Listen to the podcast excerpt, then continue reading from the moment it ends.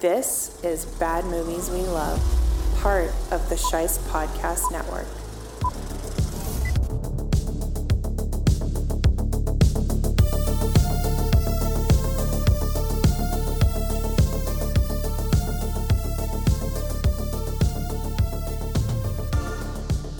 Hello, once again, everybody. I am your host, Nick Sheist, and this is Bad Movies We Love. We're going to call it Season 2 because we got new intro, new music, new everything. And I love this music. Crank it back up.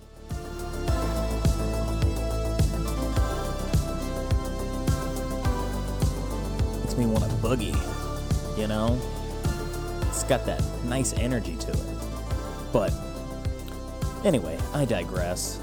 This used to be part of the Sheist podcast, but it was really its own idea, so I took it out of that show, made it its own show, and I'm gonna go and I'm gonna grab all of the episodes that I did as part of the other show. We're gonna put those in here as part of this, but this is the official season two, episode one of Bad Movies We Love.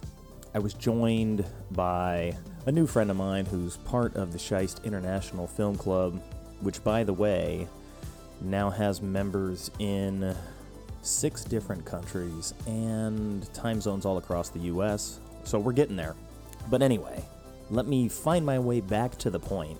And that was me introducing uh, Seth Vargas, who just got his own show started, and I'll let him tell you about that a little bit later. But he brought to the table a movie that I had never seen and I had never even heard of. And that is Troll 2 from 1990. And I hope you enjoy this episode as much as we did. I'm like, okay, she's gonna be pissed because she's gonna have a stump hand. And it's like she whips it out. No, brand new hand. and then just pulls out an ear of corn. You're not really vegetarian if you eat people. What is this movie that we're making? Green shit coming out of her face. Because even if I tell you what it is, Chloroform soup.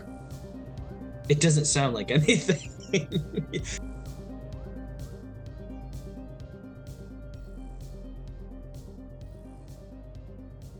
Today, we're here to talk about the movie Troll 2 from 1990. And this is directed by Claudio Fragasso. yes, not his real name, Okay. Hundred percent. His name is Claudio, but yeah.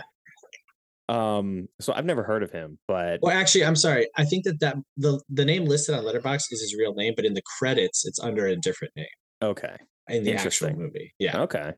Um, but I see he has a movie this year called Karate Man, which after watching Troll 2 and reading the description for Karate Man, I'm gonna have to watch Karate Man. Yeah, he he- he's got a lot. Um, him and his wife uh, wrote the movie uh, Troll Two. They've got a lot of different stuff together. I haven't checked out any of it, um, but yeah, Okay. Well, before we get into uh some the trailer and some of this other stuff, why don't you tell me why this was the movie that came to mind? I gave you a couple of options of give me three choices or something that would fit this category. And obviously there's a lot of movies that fit this category to varying degrees and I would say for the most part most of the ones that I've chosen haven't been maybe this low budget or the ones that have been chosen have not been quite that far down the scale. So why Troll 2? um, it's a movie that just when you think that you're getting your bearings, it knocks you over time and time again. Just when you think you have a grasp on what's happening, um, it's an amazing movie.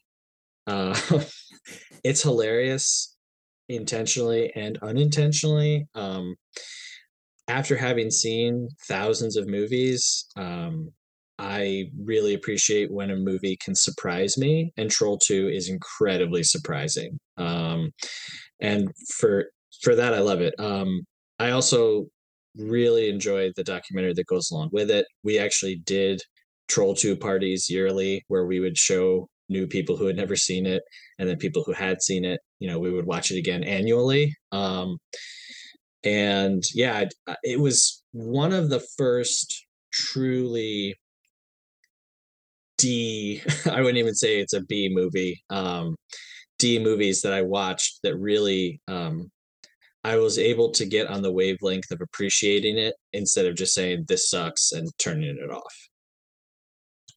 Okay, I think that's actually uh apropos because yeah, for a long time like I was in that zone myself of like if this is like garbage within the first 10 minutes, like am I going to spend the next hour and 20 minutes continuing to just subject myself to it or am I going to walk away from it? And you know, the way this movie looks, the way some of the dialogue is, like the fact that I don't recognize anybody in the cast, a lot of those things add up to where I would typically have walked away from this.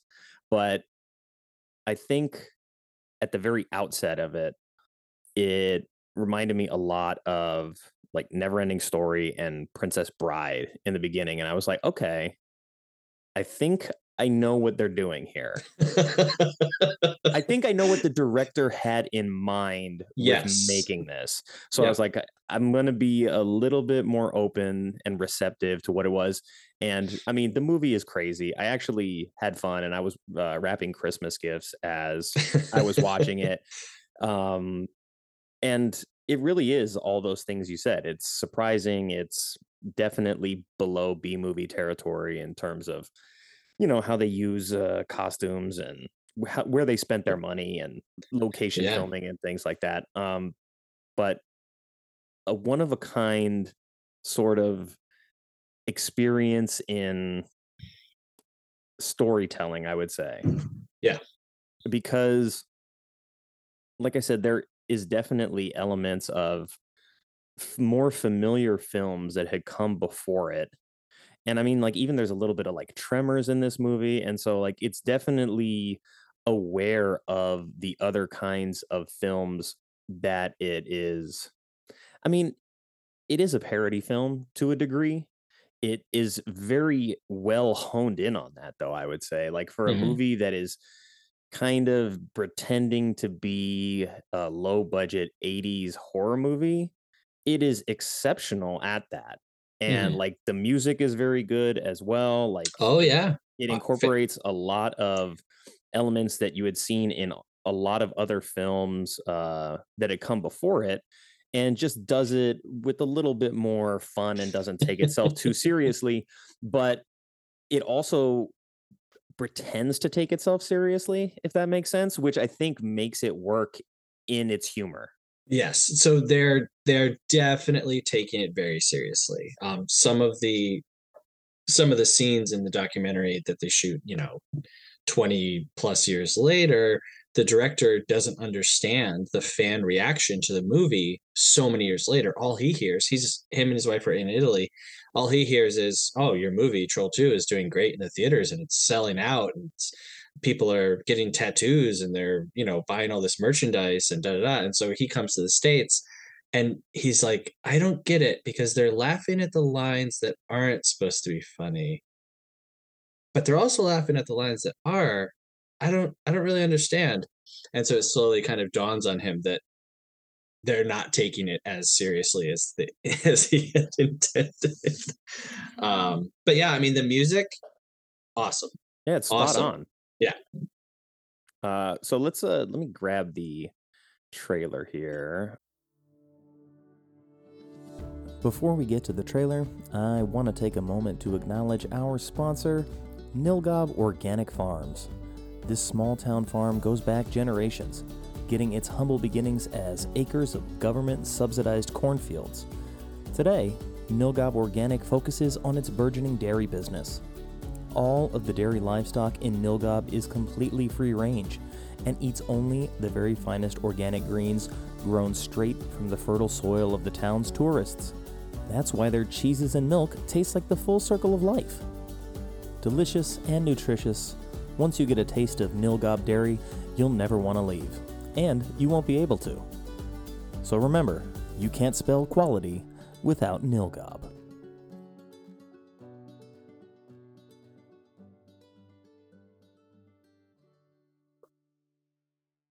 Is that okay? Um, I can't hear it, but I've seen it enough. Gotcha. Okay. I don't know. Maybe it's not sharing the audio. You're late. I'm sorry we had a small mishap. Here are the keys. Um, here are ours. Have a nice stay at Millpond. You in our city.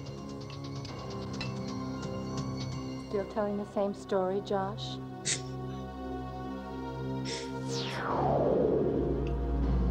Powers of evil are very strong here. I must leave.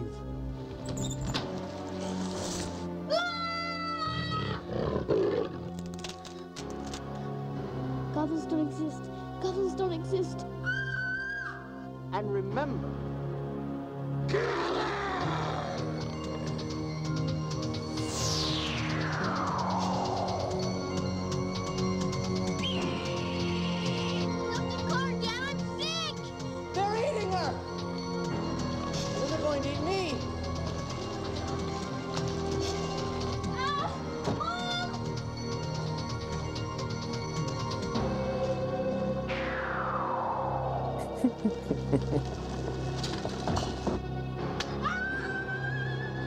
dizzy.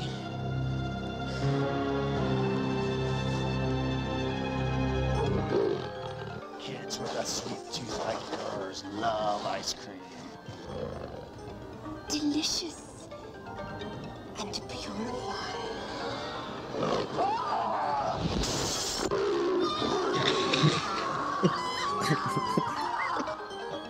We'll get to that corn seduction later.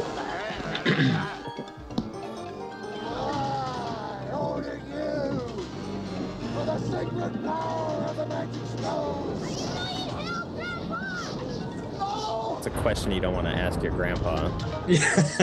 Are you really in hell?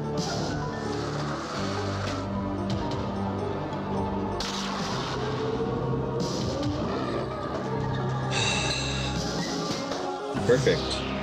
So, I mean, I hadn't watched the trailer until up until um right, well not right now, but uh in preparation for this.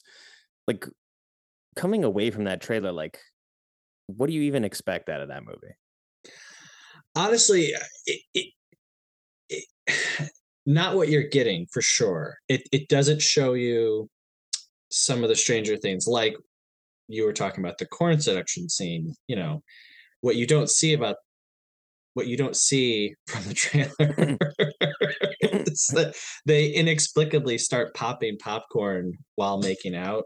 Um, even just that character when she's approaching him, how it first she first appears on the TV and he's like, Whoa, what is this? She's like, I'm not on the TV, look outside.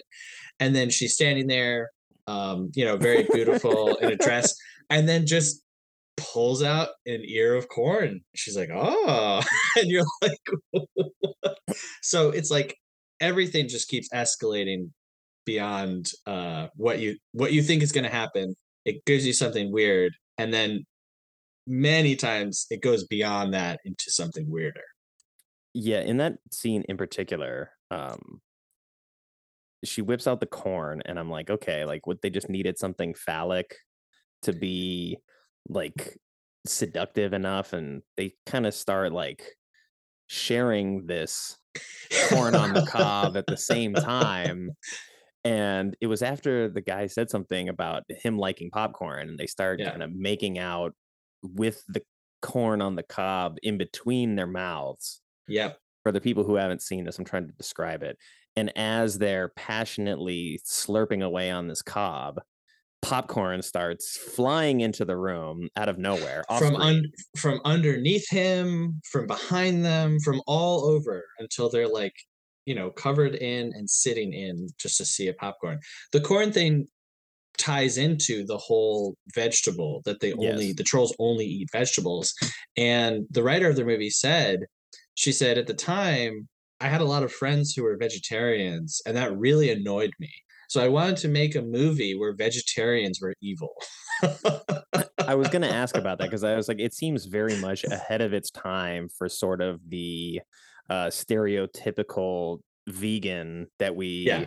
see a lot of now where you know they're going to chastise you about your way of life and we want you to eat vegan and etc Uh-huh. so i should say that this character that we were talking about is uh, a troll witch is that accurate I don't it, it could be. At one point she's shown to just be one of the trolls that comes through the mirror. yeah she she dresses like elvira she has magic i think because the corn is just popping out of nowhere so i'm going to assume that there's at least some amount of magic uh-huh. involved Yeah. and Well, she has the power of Stonehenge behind her. that is true the And later on when she gets her hand cut off, we found out that it's also like a healing power. is it just Sure. one rock from stonehenge or is it, It it all of it- stonehenge you kind of see what appears to be like maybe two, but a light coming. So I don't know if the trolls have somehow transported from Stonehenge into you know whatever state that they're in. Maybe that's how they got there. It- she doesn't. it- it's not super clear if she's one of them, if she's the head of them. You know, if she's in charge of the whole thing. Um, but like many things with Troll 2, there's way more questions than answers. yeah, she appears to be in some sort of leadership role because she stays in her human form a lot more frequently than the rest of them. And Yeah. even at the end, when they're all sort of together, Mhm. she is still, I mean, she's got the green shit coming out of her face, which I don't know, it's just that like plant matter or I don't know. Chloroform green, Chloroform, chloroform, that's right. green. That's right. so yeah, in that opening scene where you first see, I forget what the uh the fictional character who's running through the woods. I don't remember what his name Peter. is. Peter. Peter. Yes. He stops and does a combat roll as he's running through the woods and knocks himself unconscious as he makes contact with the ground. So it's, Yeah. it's very intentional. It's not like all the other horror movies where someone's running through the woods, they trip over something that they don't see, and then the villain catches up to them. This, he makes a very intentful decision to stop, drop, and combat roll his way down the hill. And I guess he hasn't practiced it very often because he knocks himself out and then wakes up with a uh, goblin princess or something ready to heal him with this chloroform soup. hmm Does that sound Which right? looks like super thick pudding. Like none of the food, none of the food in this movie is edible. like it seems instead of oh my god, any normal movie production would say, okay, go buy us some rolls, go buy us some, I don't know, soda, some whatever. It looks like all of this was handmade with like Play-Doh. Everything. It's it's disgusting. Yeah, I mean, it gave the people in the props department uh, a lot of creative control yeah. when it came to the food. But all right, so the basic premise for this movie, regardless of where it starts, I don't want to ruin things too much for people that haven't seen it. And I don't even know if we could spoil it if we tried. The movie i've seen this movie 15 times it's it's almost inexplicable you it, you really have to experience it because even if i tell you what it is it doesn't sound like anything if Yeah. you say like it's a story about a kid and his family and tro- you're not ruining anything i say go ahead go for whatever Okay. So we're introduced to this kid who's very similar to, I think, Princess Bride and um, Neverending Story is being read a fictional story. And so our story also begins like in this fictional world. And then it's pulled back, and we see that the actual main character of this story is going to be this kid, and he's hanging out with his grandpa. And then his parents show up to see what's going on and the chair is rocking but grandpa's not there so grandpa's a ghost i don't even know where he got this story from but Yeah. he, he's clearly very aware of what's going to happen then the family decides to go on vacation in sort of like a weird house swap deal sure didn't doesn't seem like something normal for 1990 they're like we're just switching places with another family. We're gonna Yeah. go live in this town called Nilbog, and we're just gonna do like farmer stuff. And that sounds like a good idea. And the dad never really explains why this would be a good idea. for this family. It's not like the family is ever displayed to be like, oh, we're so into our cell phones, for example, or we're so into Right, video right. games that we need to get out into nature. It's just It's- the dad's idea. he's very he's like really into like Chairman Mao and like the Cultural Revolution. He's like these kids need to go and live like farmers. We're gonna go back to the way things were. It's gonna be great. So they get yeah, so they get to this town and on the way well, before they get to the town, on the way there, the kid's having like a spaz attack and he's having like uh I guess like a a waking dream or a waking Yeah. nightmare in the back seat of the minivan, thinking that all the stuff that he heard from the story is real.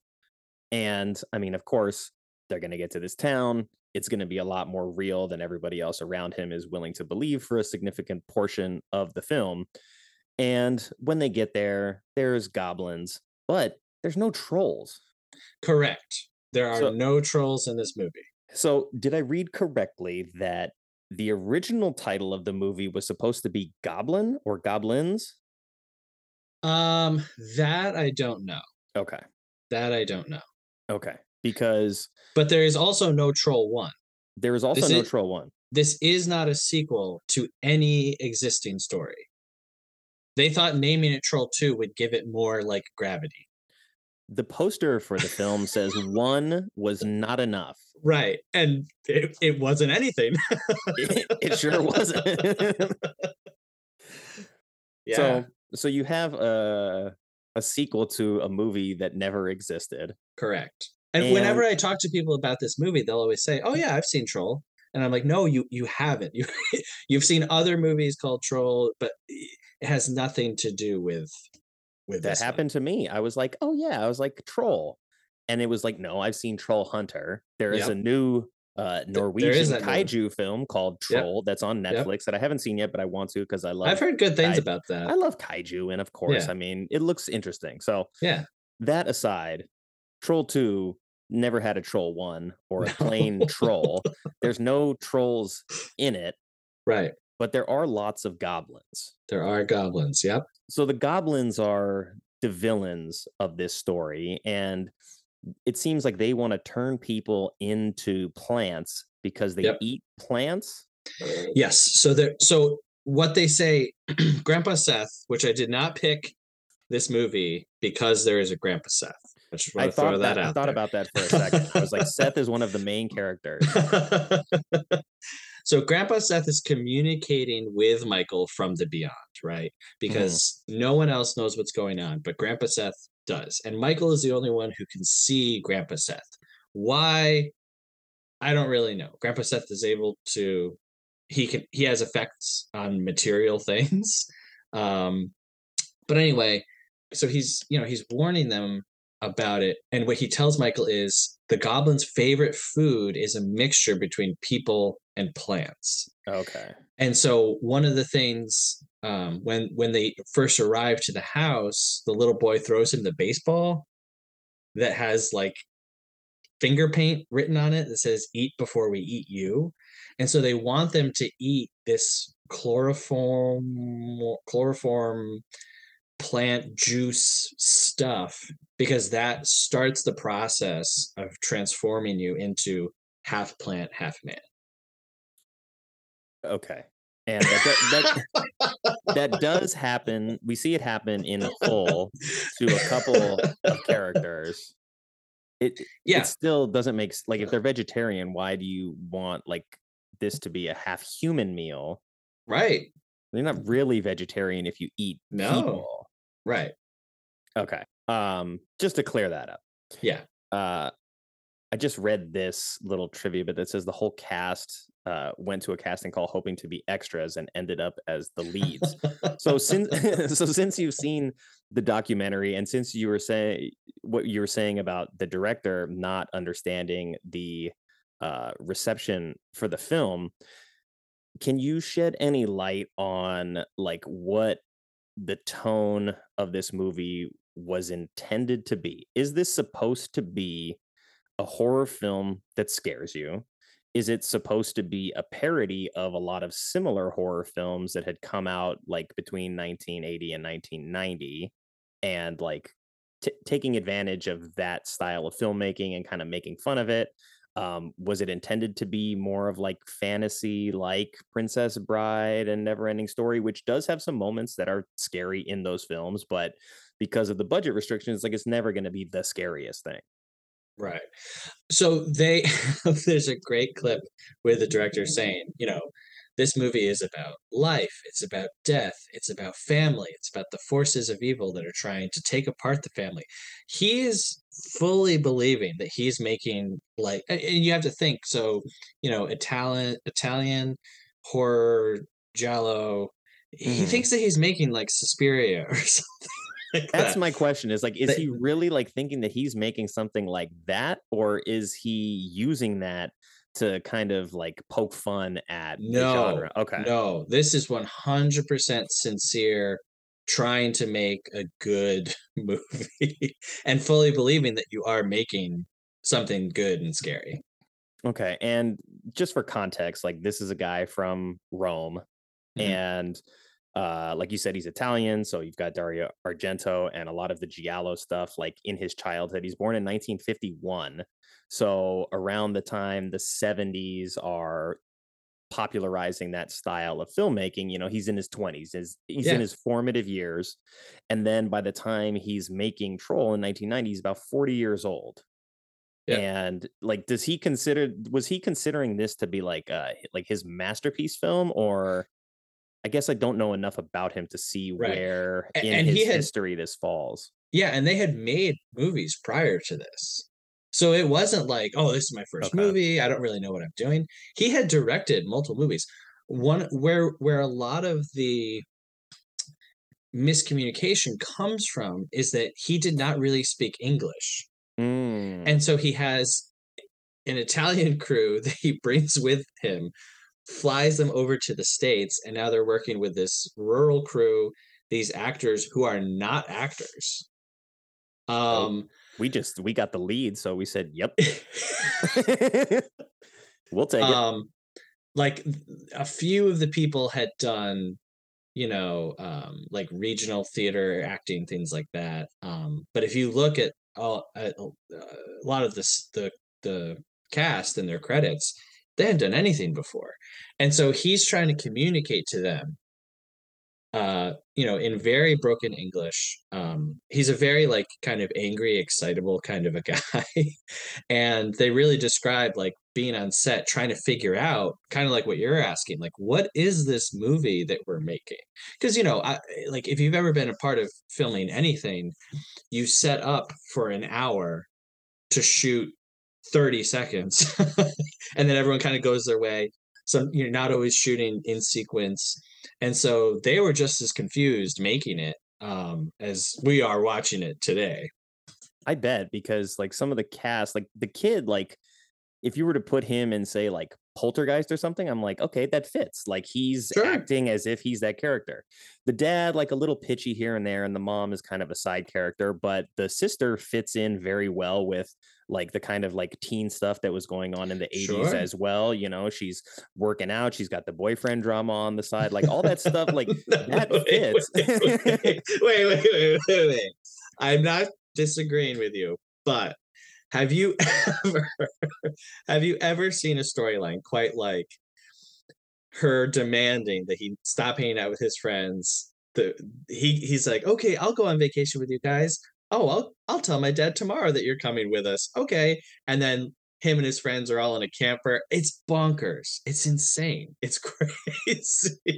yeah and there's also the whole thing going on between them of like she wants to have sex and she's like i'm not gonna like bang you while your friends are all hanging out here and he's like Yeah. come on why Right. and so it's- she, it's she puts her foot she puts her foot down so he's like okay i'm gonna invite myself on this family vacation which you know she does she doesn't even bring up he's like oh yeah you're doing that i'll do that then he doesn't show up and apparently it's because they rented an rv so that all of the boys could go and meet them in this town and like just take out their uh burgeoning sexual angst on all of the unsuspecting townswomen Yeah.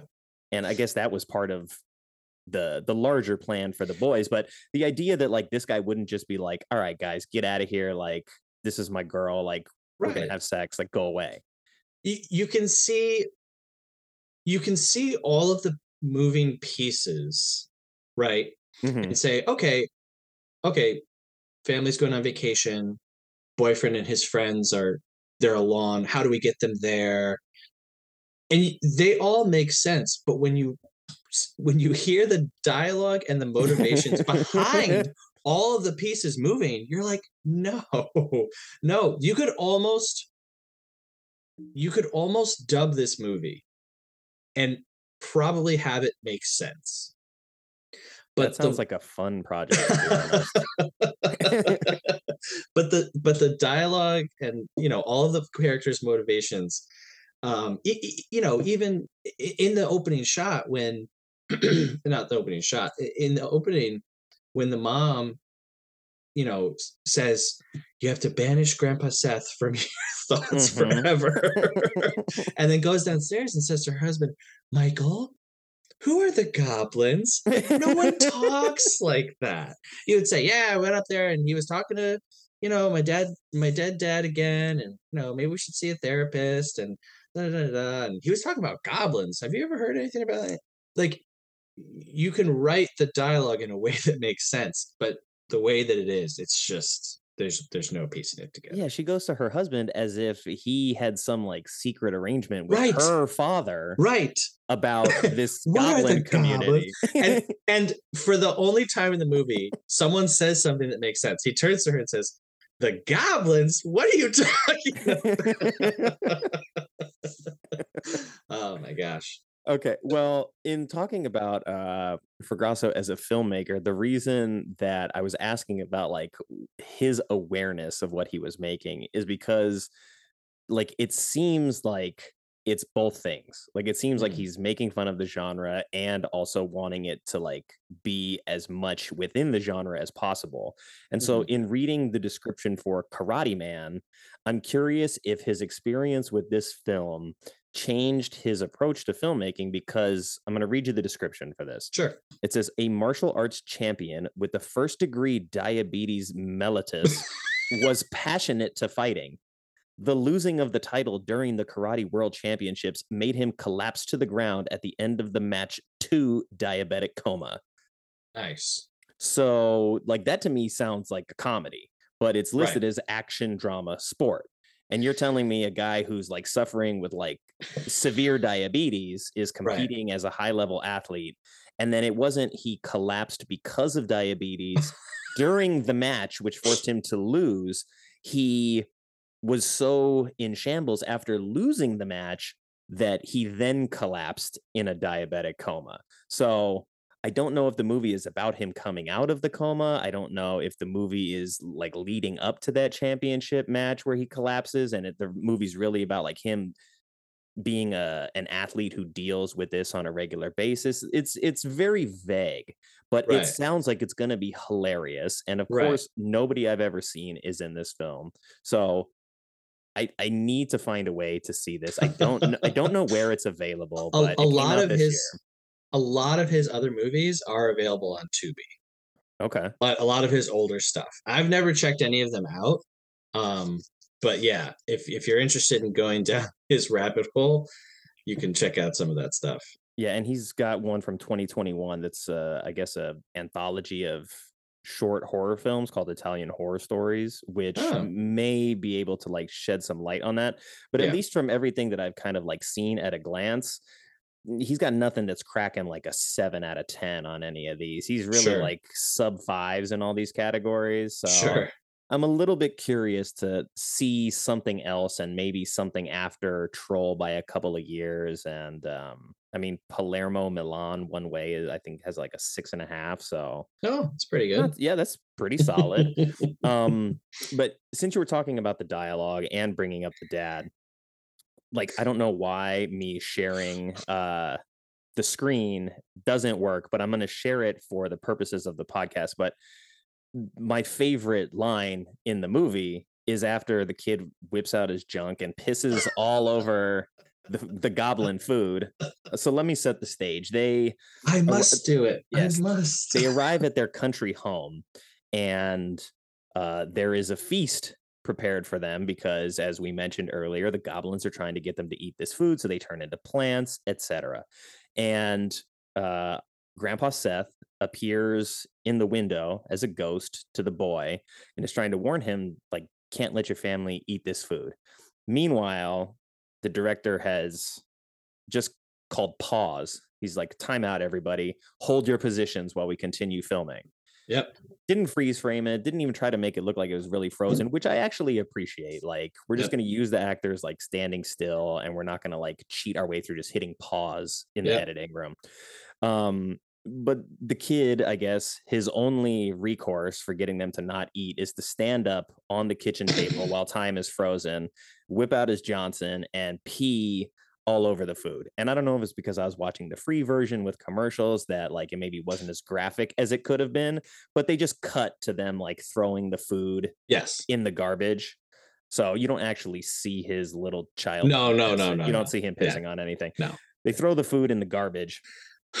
And the dad, I guess, grabs the kid to like put him on timeout and drags him up the stairs. And he like gets upstairs and there's handwritten signs on each of the doors for all the members of the family. It's like here's Mr. and Mrs. So and so, here's the kid, here's the sister. And he's like, You see that? That's hospitality. And he throws the kid down in the bed and he says, You can't piss on hospitality, or you don't piss on hospitality. Something like that. Yeah. And uh then it looks like he's about to take off his belt to beat the kid. And the kid's Yeah. like, Oh my God, what are you doing? And he says, I'm tightening my belt so that I don't feel the hunger pangs. And your mom and your sister are going to have to do the same thing. Uh, like I can't even believe how serious the actor was in this. Like he sold that scene so good, Yeah. that it really made it hit in a way that uh, I did not expect whatsoever. Yeah. And and then he goes on to say, you know, when I grew up, I actually was hungry. And so I have a lot more. If you're gonna do a hunger strike, I have just remember I've got a lot more experience than you do. It's like, wow. I'm I'm a parent. I have two kids. Never have I ever thought of It says a lot about like where the the writers came from, though, where they're like, "Look, you really think you're gonna like take away our food and go on a hunger strike? Like, you don't have the experience to outlast us, kid. Right. You think you're so smart." I, I do I have a question for you because uh, and I know, you know, in asking these questions, like I said, there are, there's no answers. But the parameters of Grandpa Seth's powers are such that he can stop time in the room. He can freeze all of them. We later see that he can have effects, but he says to Michael, he's like, You have to stop them. You have to stop them. Michael's like, How do I stop it? He's like, I don't know, but you got to come up with something. Why doesn't Grandpa Seth just do it himself? Yeah, I was curious and I was curious in that scene in particular. Like, did he actually stop time, or was he just like in the kid's head and the kid is perceiving it as time has stopped? Because that maybe makes more sense. Um, Maybe. and we've seen that like he can make like a, a chair physically rock by like Yep. having his ghost presence in it, but we also see him uh command a lightning bolt like Thor Yes. Oh my later God. in the film. that whole sequence. We'll get to that, but yeah. W- yeah, we'll get to that. Beautiful. Uh, I mean, we might as well just get to it right now. We're talking about Grandpa Seth and the the limitations of his powers. But in the trailer, you hear the kid say to Grandpa Seth, uh, "Are you in hell?" Yeah. Because the kid doesn't know. I guess Yeah. Grandpa Seth doesn't know either. the preacher the preacher the preacher troll you know recognizes eh, in whatever spirit realm these these goblins come from uh you know he banishes him back to the kingdom of shadows uh, so that he can stop interfering with what the goblins are doing. And he says i banish you back to hell. And the first time i saw that i the first time we watched this i watched it with probably like six people. It literally just came up and we are like this sounds crazy let's watch it. Um all of us like screamed at that point because we were like wait grandpa seth's been in hell this whole time oh my god and so then luckily the filmmakers put in you know michael says grandpa seth are you really in hell and he's like no but I know someone who was, and he and I can call on him to help me. And he snaps his fingers, and a lightning bolt strikes the the goblin and sets him on fire. It, it's insane. The goblin is also holding a Molotov cocktail in like a Tanqueray Yes. bottle. So Yes. that's where that's where the fuel comes from. I mean, the lightning bolt probably would have set him on fire anyway, but I guess the lightning bolt strikes this Molotov and uh engulfs the entire guy. Yeah. Uh and that's when I guess the parents kind of get the first taste of, oh, our kid wasn't bullshitting about these goblins. Right. And at that point, it's like there's maybe 20 or 30 goblins around. They have their own little like goblin community and they're hanging out in a barn and they're trying to get the kid to eat ice cream made from like goblin milk. And I don't know why the goblin milk, I mean, that's white. Everything else they're trying to feed him has this like green cream on it, yep. including the daughter again was going to eat, I think, a corn cob with like Yep. Green butter. frosting. Yeah. Sure. So they definitely uh they went down to the market and they grabbed some corn because corn's fairly cheap and they're like, all right, we need food in this movie. Um grab some clay and some Play-Doh and then we'll get corn because corn's only going to cost us a few cents here and there. Yep. Absolutely at batshit one point- crazy. at one point one of the one of the boyfriend's friends um he's the one who goes running for milk yes, okay. Later on at one point in production he lost or they lost the shirt that he was supposed to be wearing. And so they told him oh just go buy another yellow shirt. It's fine. And he was like but i have to go buy it like with my money? And they're like yeah just go buy another yellow shirt. And so at one point like halfway through the movie his shirt changes. It's still a yellow shirt but there's no like logo on it or anything.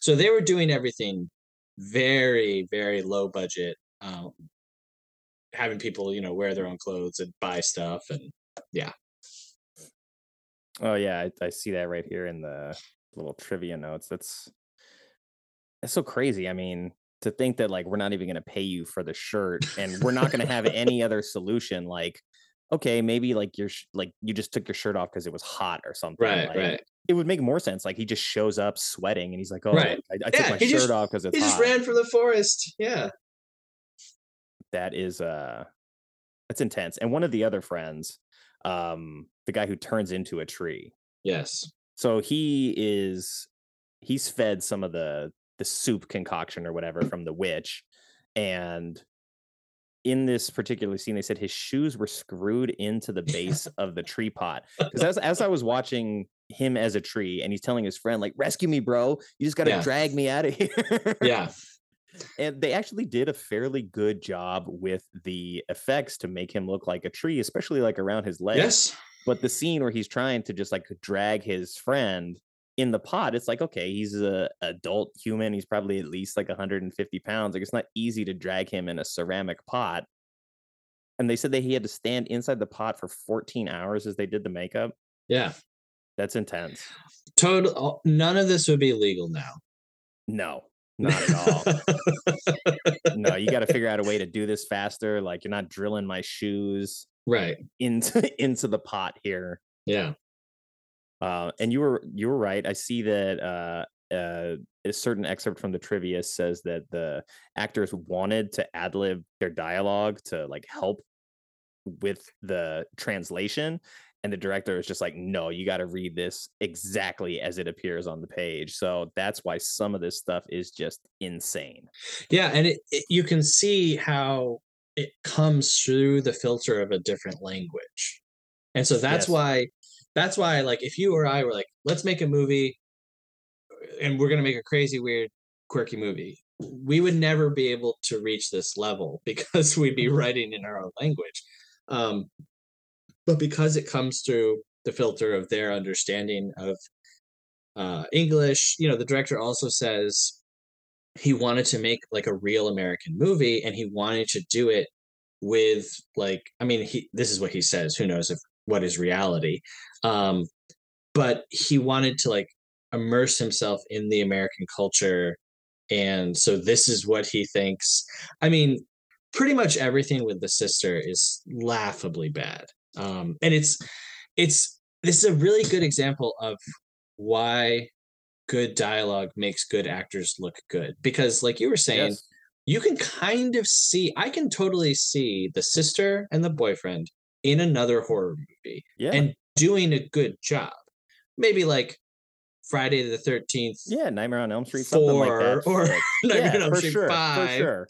they're not knocking anything out of the park, but you can't, you know, I, work with food and what you say, what we say is like, you can't make good food with bad mm-hmm. ingredients. Correct. It's very difficult for anyone to pull off these lines.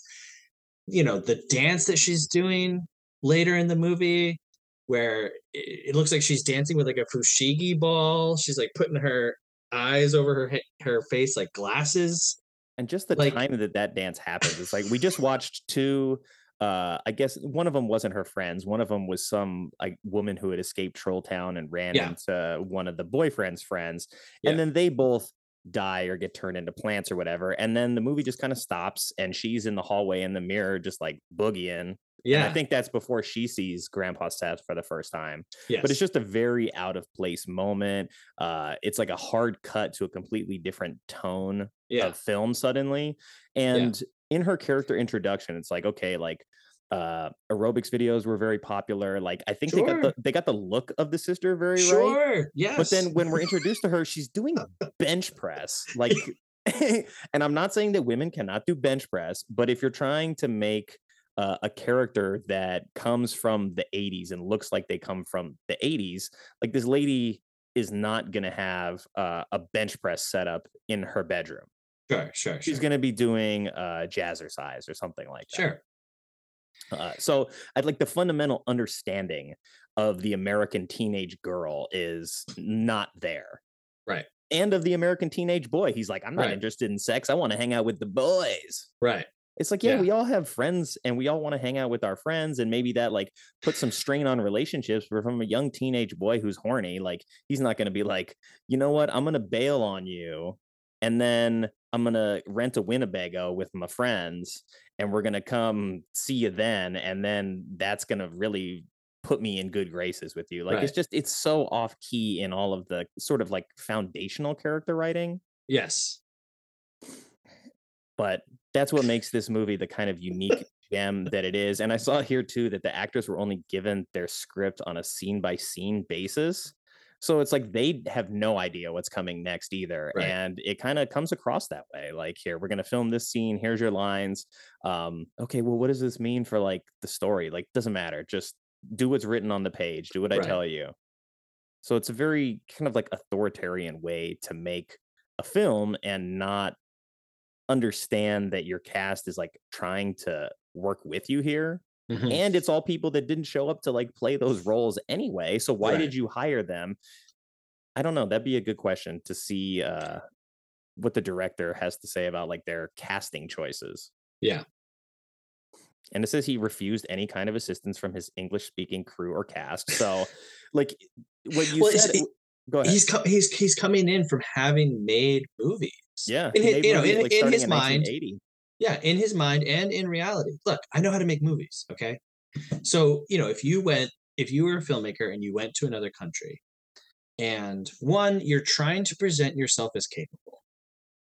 You don't want to show up. You're the director. You have to be capable. You have to be in charge. You don't want to say, "Oh, what do you guys think I should do?" you know, mm. I mean, in his mind, I'm speaking in his mind. If it were me, yeah, I would want all the collaboration in the world. And so that's probably part of it is he's trying to present himself as I know what I'm doing. Number 2, he's come to America, the land of Hollywood. And so he's trying his best. And like I think that there's a real fine line with movies like this where the the person behind it is really trying. And so it's not a farce, it's it's not making, you know, it's not a straight up comedy. And I think that there's a fine line between really being cruel and laughing at this guy and just viewing the movie as it is and enjoying it as as an experience you know? And like i'm not trying to like put him down. Like i said i haven't seen any of his other movies. If he did them with all italian casts and all italian crews and they could communicate with each other maybe those movies are great. I don't know. I'm gonna have to find out because what was it, Karate Man or whatever the title of that movie was? Sounds like it's gonna be hilarious, even though it's not intended to. I was just curious because you had mentioned that like he's trying to like be uh mindful of like coming to America and making an American film. Like if that's what he wanted to do, why hire all of the people that showed up to be extras? Why not try to listen to anybody that's working on the film with you that actually speaks English and is from Yeah. America? So it has like a crazy unique identity to it Yes. in that way. And like you were saying, the music is good. And It I would I would even say some of the effects are good. Specifically when Michael is having the dream or vision in the car Yeah. and he has the plants growing out of his fingers and the the the green at this point is very thin. It looks like blood. That's Mhm. that image just on its own that is pretty creepy. Um obviously the goblin suits are just burlap sacks with Yeah. like sticks for spears. Some of those effects are, you know, some of the makeup isn't that great. Arnold in the potted plant, it's really not a bad effect. It's not. Um yeah, so this is different. I've seen movies that I hated that made me angry that were just bad on every level. This really isn't. It's just like everything is a little it's like a dream. Like when you have a dream and you you can't explain it to someone, but things are just off a little bit, enough to be disturbing or upsetting. You know, sometimes a nightmare isn't like, oh, a guy with a knife was running at me. It's just like someone was talking a little weird and it was off. Like, have you ever seen Eraserhead? Um, I don't think so. So David Lynch's Eraserhead, um, which he made over a number of years, um, I think it was four or five years or something. It's it's maybe the best um, in real life representation of a dream that I've ever seen. Okay, Um, I'll check. and a, it's so creepy because he's able to mimic some of those things in your nightmares that are just it's not out and out horror but it's it's just scary. It's very off-putting. And that's kind of what troll 2 is like but in a funny way. Yeah and trying to capture like something ethereal like that is always a little difficult uh, to begin with. And obviously the language barrier and the refusal to address it i think it's almost like you're watching a movie in another language that isn't in another language. It makes you question whether or not you actually like understand english. Yes yes. So in that way it's like yeah there eh, there is something like haunting about it and you're you're right that the kid in the back seat uh that just kind of that fear of like turning into a plant and seeing that kind of happen with some of those effects and like i said earlier the kid's actually really good and he would have fit Yeah. in another horror movie as the lead and he does a good job um and the the kid in the potted plant also like 14 hours worth of prosthetics to make his legs look like they're integrated into this Yeah. plant um and i think my favorite use of the practical effects in the film in general was uh was it the grandpa who had the axe and Yes. cuts cuts the witch's hand off and so like okay the the prosthetic hand and stuff isn't the greatest effects but there's a scene then where the goblin runs back into the mirror so Yeah. they film the mirror breaking outwardly and then shoot it in reverse and Yeah. then edit it to show the goblin popping out back like in the witch's lair and like that sequence is like hey that's actually very creative like you knew your budget Mhm. restrictions were going to like stop you here you needed to show someone going back into the mirror realm so I really just thought that was well done. And then you get the whole like witch freaking out about her hand, but I don't know why when she can just stick it into the Stonehenge hole and grow a brand new hand. She was very Mm-hmm. Right. dramatic about losing something that came back to her immediately. right I'm Yes, sure it's hurt though. I thought the same thing this time around as I was watching. I was like, just run right to the Stonehenge hole. Just put it in the Stonehenge hole. What's Yeah, the big when I- when I first saw her stick her her stump into that hole, I was like, oh, she's cauterizing the wound, right? yeah. and that there's smoke coming out and it looks like it's burning flesh. She's screaming. I'm like, okay, she's gonna be pissed because she's gonna have a stump hand. And it's like she whips it out. No, brand new hand. Yep. I'm so glad that you were able to experience reasonable lines of thought that were replaced with the reality of what the story is. and like that's like what you were saying about the language difference like a lot of times you're unsure right? You're unsure. Whenever i see this movie i find myself just saying like what? Like what? Like i'm not saying no lame boring. I'm questioning like it's i'm i'm brought into this state where you know i i don't know what's going to happen next um and i think that's like i said that's the real charm of troll 2 if you if you think you've seen everything watch this movie Absolutely. And like in the back of my mind, uh, you know, I'm working on a side project right now that's Christmas B movies. And Oh, like, cool. I really wish that Troll was a Christmas movie. So that way I would just have an excuse to be like, oh, it's Christmas season. We're going to watch Troll 2. yeah And in the process of like the B movies, like I'm saving my best one for last, but we did like Ernest uh, Saves Christmas. Yep. And like that is by no means like a good movie, but it does what it does well. And Sure. you get a lot of uh the best like Ernest character moments. And I always grew up with like Ernest Scared Stupid, which also kind of similar to Troll 2 Yeah. in that way as well um and ernest goes to jail so i grew up with those kinds of films and i had never seen ernest saves christmas and then in watching it it's like this is completely ridiculous Yeah. but it is well intended and it maybe even has more heart than some of the other films so in watching troll it's like okay this movie doesn't necessarily have the biggest heart in that way right but it's not trying to if it's trying to be a true like genuine horror movie coming out of like the kind of stuff that we saw from the previous uh, decade.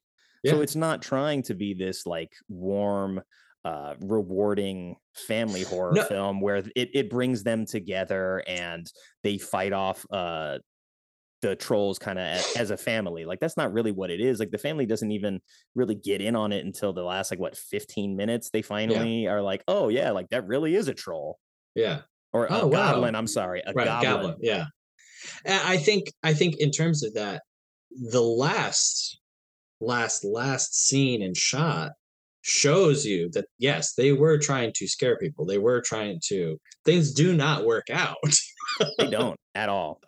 the mom gets you know the last shot is the goblins eating out of the carcass of the, deca- the decapitated mom in front of michael and say do you want some or whatever um i can't remember what Uh, they say Yeah, they said something basically along Yeah. those lines. Um, but yeah, he walks in downstairs after running into the bathroom looking for his mom.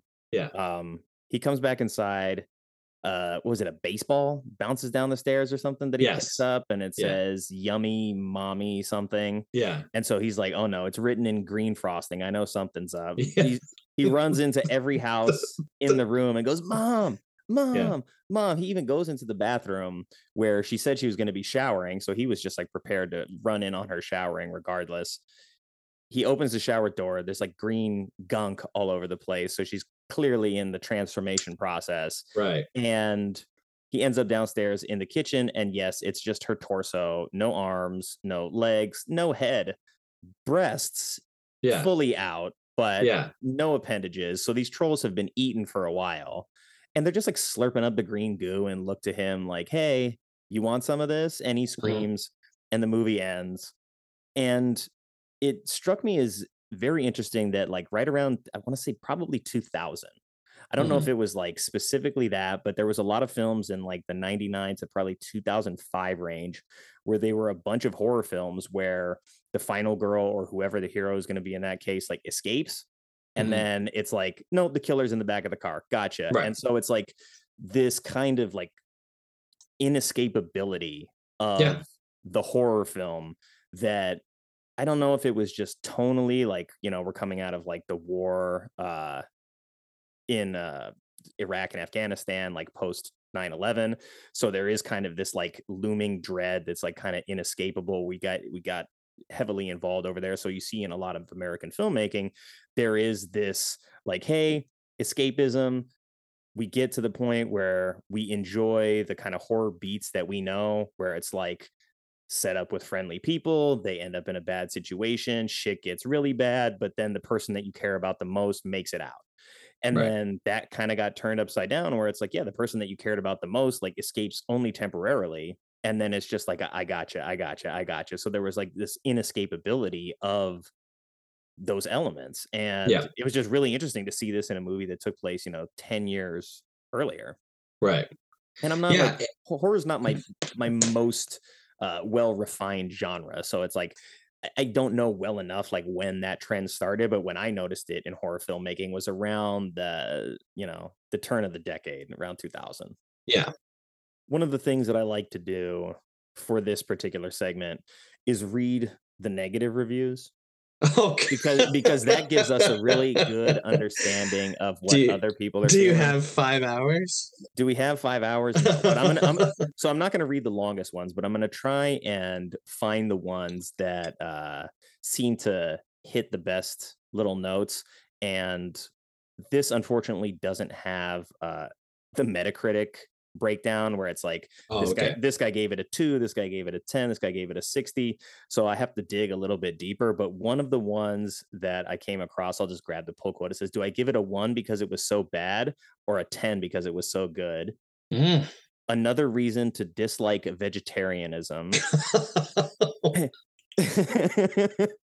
One that i came across uh tabitha fox from 2005 i don't know if she's she's an imdb user if you end up hearing this for some reason we're gonna we're gonna read your review here it says forced to watch my sister made me watch this she insisted it was a contagion a disease she was compelled to spread after seeing it, I truly understand, relate, and recommend. It's awful, but a transcendent awfulness. You want to pass it around like milk that might be spoiled, but everyone needs to test it anyway. I've Yep. never laughed so much at something that isn't even trying to be remotely comedic. It's a travesty. I'm not surprised there are drinking games built around it, but you'll be more than amused watching it sober. Yes, it's that bad, but fun. You want to see it over and over again and force people to watch it too. Rent it on a particularly bad day, you'll forget everything irritating in your life and be weirdly involved in a world of uh, badly clad midgets, suddenly wondering if bologna sandwiches or urine could possibly be the solution. if, if you vote, give it a one. It truly deserves the recognition of being one of the worst movies ever. And I feel that it's very appropriate. Like she kind of hit oh like yeah, all- absolutely. all of the things that make the movie special. And then right under that, there is a 10 out of 10 review. That was a 1 out of 10. So this 10 out of 10 review says you'll never see anything as entertaining. And this is from last year. Uh, John Flatorp. I don't know if I pronounced that right. I probably butchered it. But Troll 2 is a movie so bad. It got famous for being it, and I will always love it. Troll 2 is not the sequel to Troll from 1986. The original name for the movie was Goblin. It isn't any trolls in the whole movie, only goblins. That makes the movie even better because of how stupid it is. Grandpa Seth is one favorite character ever in movie history. He's like a superhero, but his superpower is that he can't die and he just comes in as a ghost. So if you want to see the best movie of all time, watch this. But overall, it was a masterpiece. That's some good stuff. Yeah. Uh, let me see if I can find something in the middle that isn't too long. All right, this that's a four. There's a lot of ones, a lot of tens, not a lot of anything in between. Let's go with that four and see what it has in store. It says yes. Oh, sure, it's bad, but worst ever? Nah. So it says yes, the acting is bad, but the costumes are cheap and the music is laughable. But worst movie of all time? Definitely not. I don't have the energy to dissect the film scene by scene, nor would anyone want that, but I actually did enjoy certain aspects of the film. What I enjoyed was its campy, improvised feel and how it always manages to avoid cliche, and that even in the most unconventional ways. The film has the creator's stamp all over it, and when he encounters a snag or a hiccup in the plot, be damned to those who disagree with how one should deal it with it. He plows through it and comes up with his own completely unique solution, no matter how illogical it may be. This is film. This is make believe. I don't mm-hmm. care if it makes sense. It is actually refreshing to see a little bit of weird now and then. That's not to say that I wholly enjoyed the film. I found it to drag on and several times let myself be distracted by other things while the film played. It is no great film, even in its badness. It is bad for sure, but there were more than a few entertaining moments. For instance, Troll 2 has nothing to do with trolls. It's a movie about goblins. But hey, whatever, just a technicality. Uh, somebody somebody else listed it as infectious disease as well, and it's like a light-hearted version of The Ring, where you see it, right, right, right, You don't die. right. You just you have to pass it on to the next person and keep sharing it around. Yeah. I think a part of you dies. Maybe a little I think bit. th- I think that if you're like, you know, uh full of yourself, you think that you know what's good, da, da, da, I think this will be a pain for you. But if you are able Mhm. to catch the vibe, I think the part of you that dies is the part of you that knew what was possible in filmmaking. like watching this, like I like bad movies really are one of my favorite things. Um, I'm not, you know, crazy into them. It's not like all that I watch. I don't scour Tubi for the next Troll 2, but I genuinely enjoy these movies um, because of the experience that it gives you.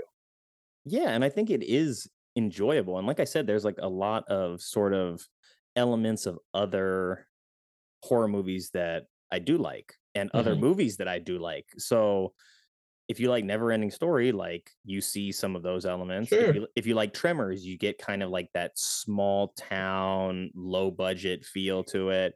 Um, you get some of the kind of cheesy um like creature and makeup effects that you would get from like Princess Bride. So there's a lot of other movies that are significantly better, but that share a lot of the same kind of base DNA, Mhm. I would say. And I think that's enough to get me over the hump. And I mean, I've softened my position a lot too over the years where I can watch something bad and still enjoy it plenty. And I would much rather watch something bad made for 50 bucks than something bad made for, you know, 150 Oh. million. I, I mean, absolutely.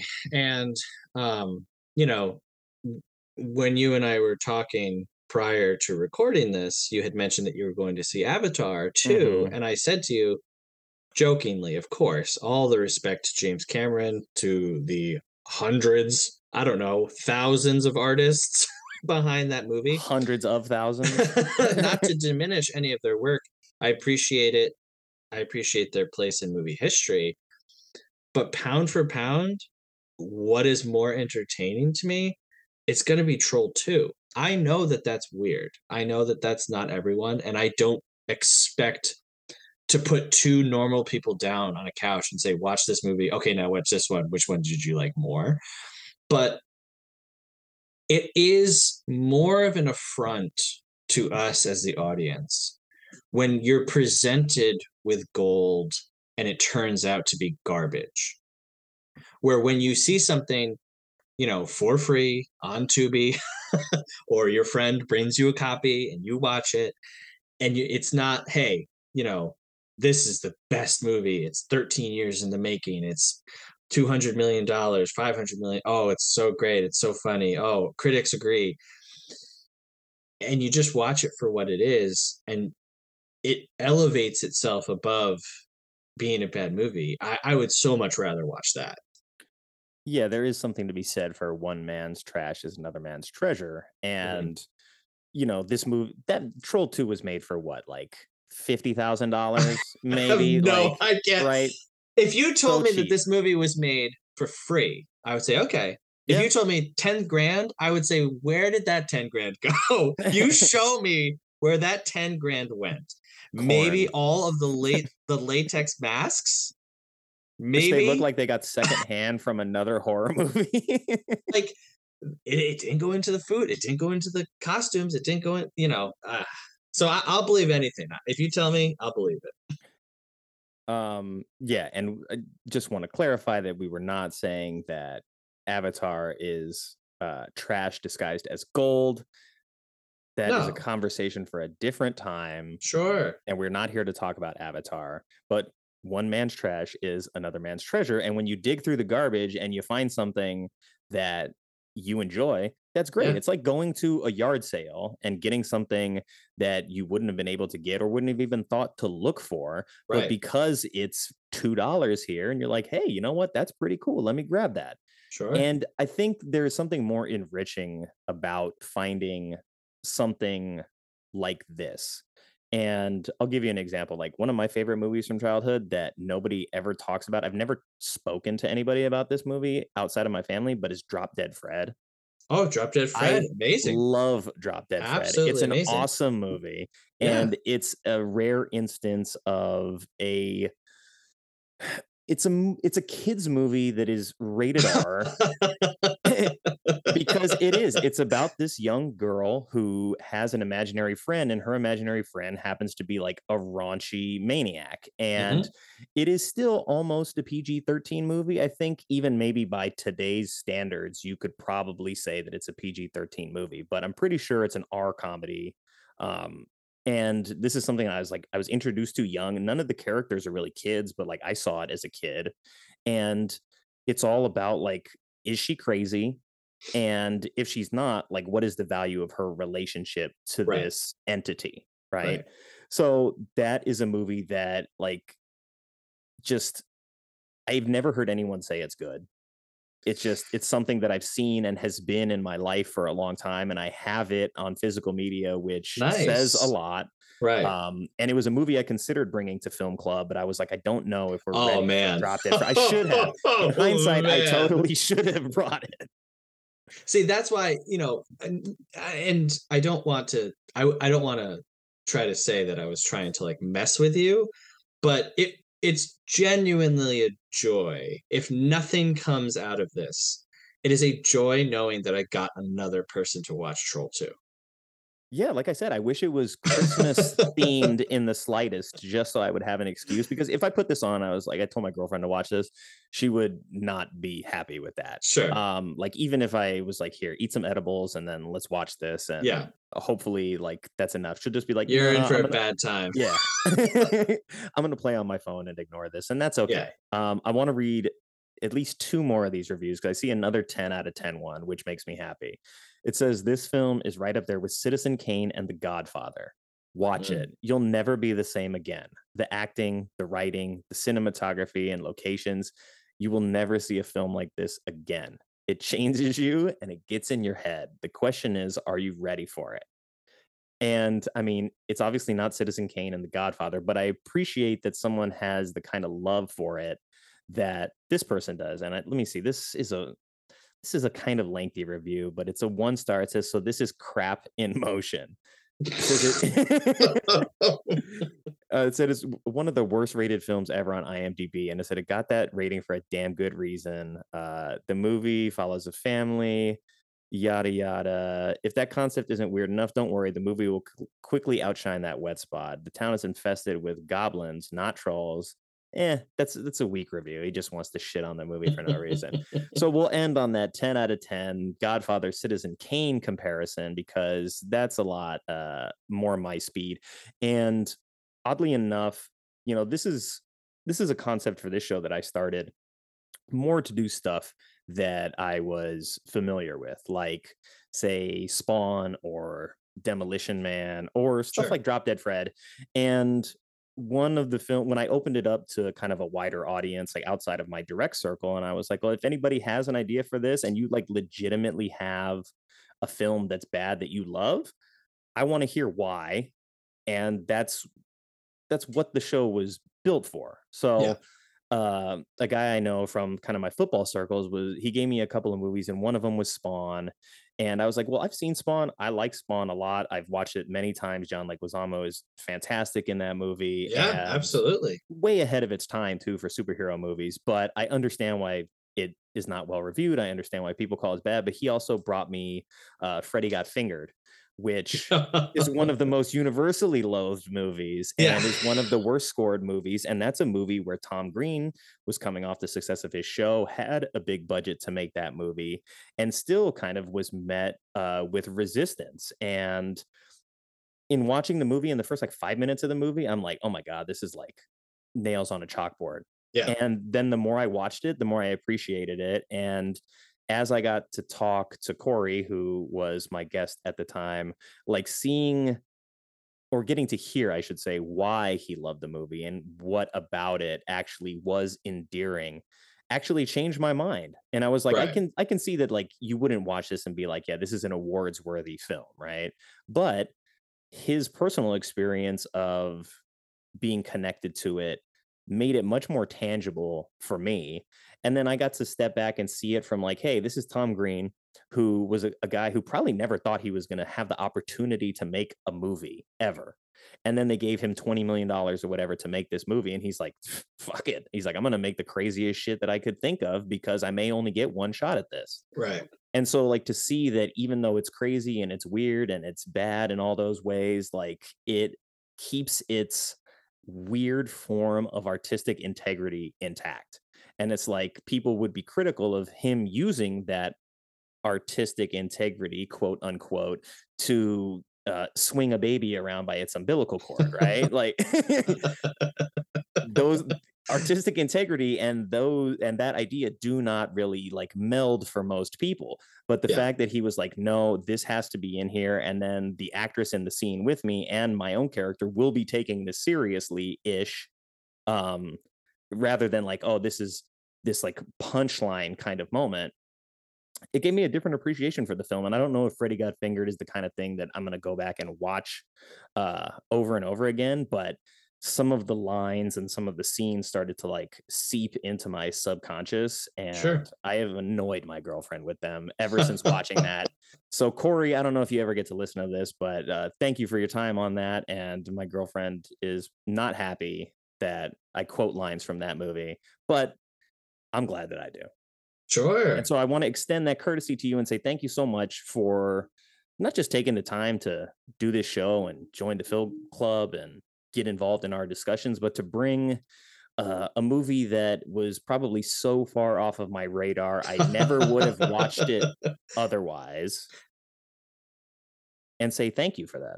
Hey, you're welcome. I'm I'm glad. I was very nervous, you know, as we've been talking Yeah. over the last couple weeks or months. Um, you're a cool guy. I like everything that you do with the film club, and um, I was like, well, I'm I'm really risking it all for Troll Two right now. I'm about to completely ruin like my entire all of my credibility and goodwill that I've built up with this guy. Put it all on the line for Troll movie. 2. But you know what? For Troll 2, I will I will put it on the line. And I have, like like I said, over the years, we would do a party every year where we would show this movie and just be like, you have to see this. It's more important for me that you see Troll 2 than that you like me as a person. he went to bat for Troll 2. He said, uh, Yeah, man, know, my- absolutely. My, integrity is on the line. Absolutely. Um, but now that you said that, like, I actually would love to go see this in an environment where there are a lot of fans for it. yeah. And I don't Check know, out like- the documentary. Okay, I will. You'll you will be flying high after that documentary. Just you know the the love for it. Um, and then what you don't need to say, but I, I don't know what part of the country you're in. But I'm in if California. you if you ever, you know, now that this movie is on your radar, if you ever get a chance to go and see it in a theater, if someone's doing like a midnight showing, um, you know, this is on the same level of like Rocky Horror or Yeah. The Room or different things. Um, uh, there was one time where it was showing down in the city, and I didn't go to it, and I regret it so much. But, but yeah, yeah, I, could, I could totally see this like it's because it kind of stays warm uh into October here. Yeah. So I could I could totally see this at like an outdoor movie event with like food trucks and people in costume, and I think that would be freaking amazing. sure. So Everybody, c- call your local theater and demand Troll Two.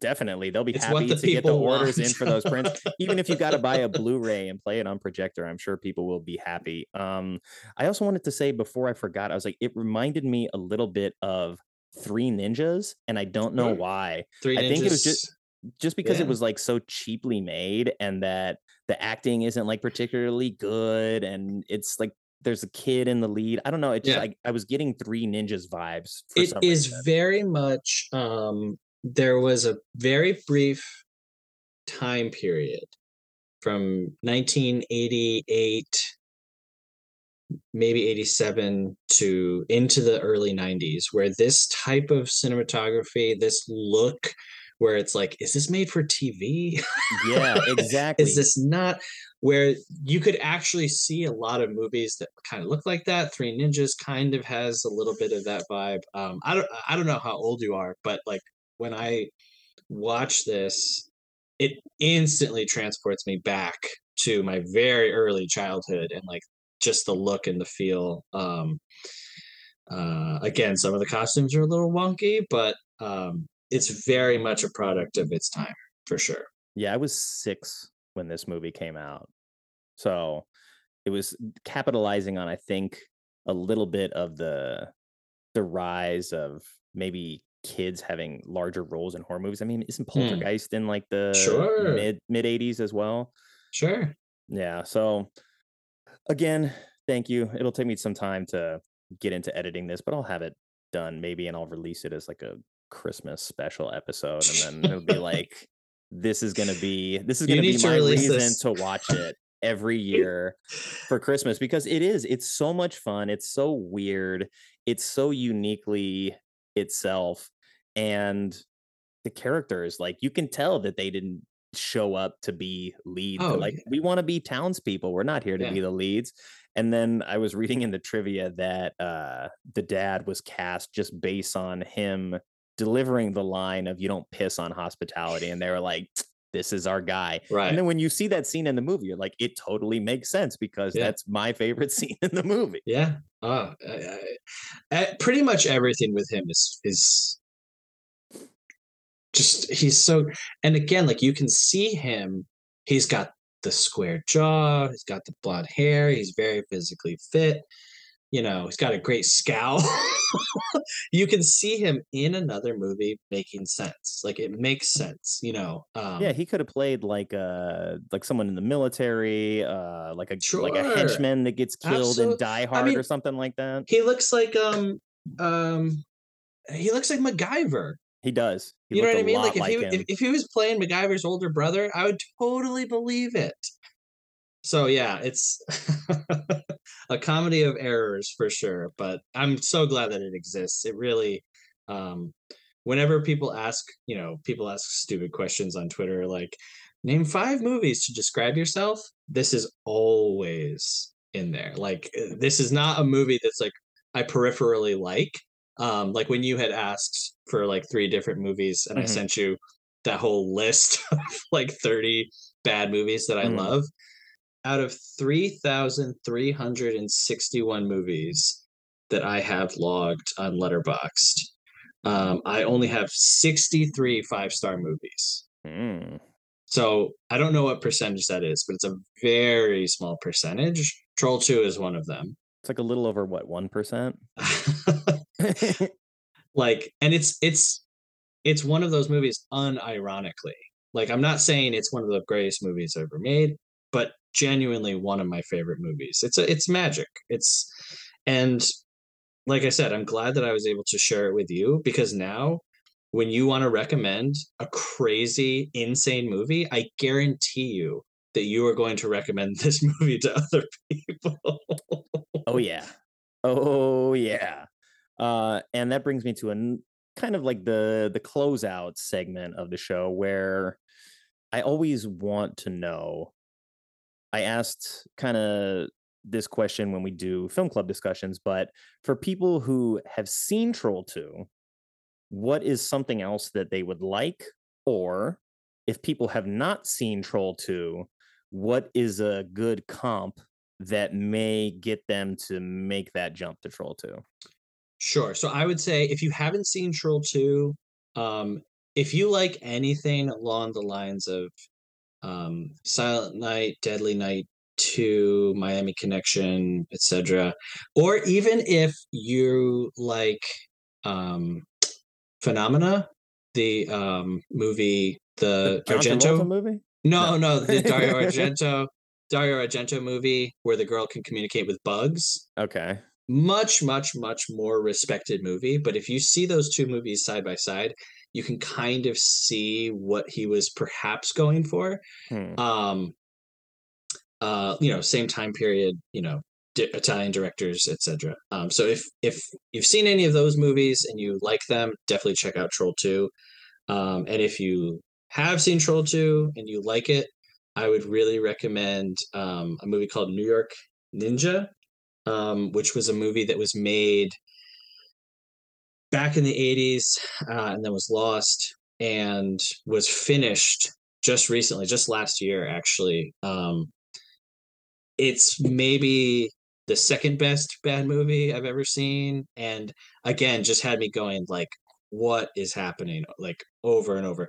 I mean there's a ton like everyone talks about The Room. Um Mhm. I think that this I think Troll 2 blows The Room out of the water. There's part there's whole segments of The Room that are confounding sure but are kind of boring. Um Okay. where Troll 2 is never boring. It's not. Like at no point are you like, yeah, this is a soggy middle. Uh, um, some things are less insane than others, but Mhm. but yeah. So I, I would say definitely check out um, New York Ninja if you haven't seen um, the Peanut Butter Solution. I would definitely recommend also seeing the Peanut Butter Solution. Um, that that would probably be a good trinity of of bad movies right there. Okay. I also, as I watched this, I was like, kind of gave me a little bit of like Killer Clowns from Outer Space Sure. vibes to it. Uh, maybe it was just like the the cheapness of the prosthetics they used prosthetics, for yeah. the costumes, but uh, that's another bad movie that I grew up with that I always have loved. And Yeah, it's an amazing movie. It really is. I, I put off watching it because I was like, I know that this is going to be garbage, and it can't. Mhm. But that's that's a bad movie that knows they they set out to make a B movie. You know, Correct. 1950s alien invasion flying saucer. We're going to make this B movie. Um, but it works really well. Like it, It it really yeah. works really well. Um, it's, it's haunting. It's creepy as fuck. yeah. I wouldn't say that it ever got to a point where I was like, okay, I'm scared. Yeah, that's that's fair. But I don't. I, this might be a stupid opinion, but I don't think a horror movie has to be scary to be good.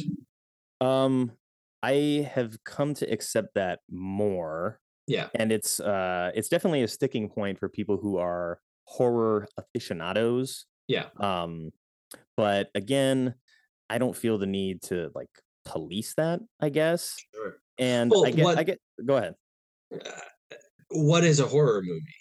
People say that um, Night of the Hunter is a horror movie. Why? Because it's scary. Why is it scary? Because it's about a guy hunting down kids to take their money. There's no horror really in it. People die, but people die in the movie Philadelphia. Is Philadelphia a horror movie because it's a man dying of a disease?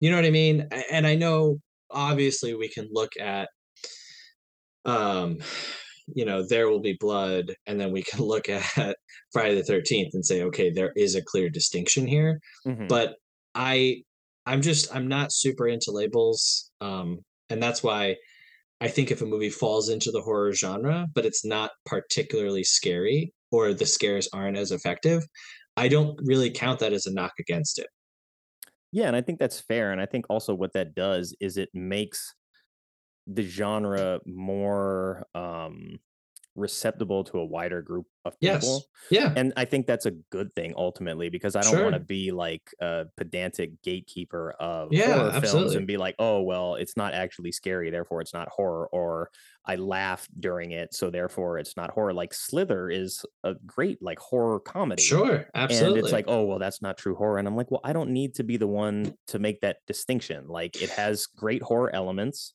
that I enjoy. And I also laugh during it. And those two things can coexist for me. And maybe they, they can't coexist for everybody. And that's okay if that's your thing. And you just don't have to watch those movies. But Right.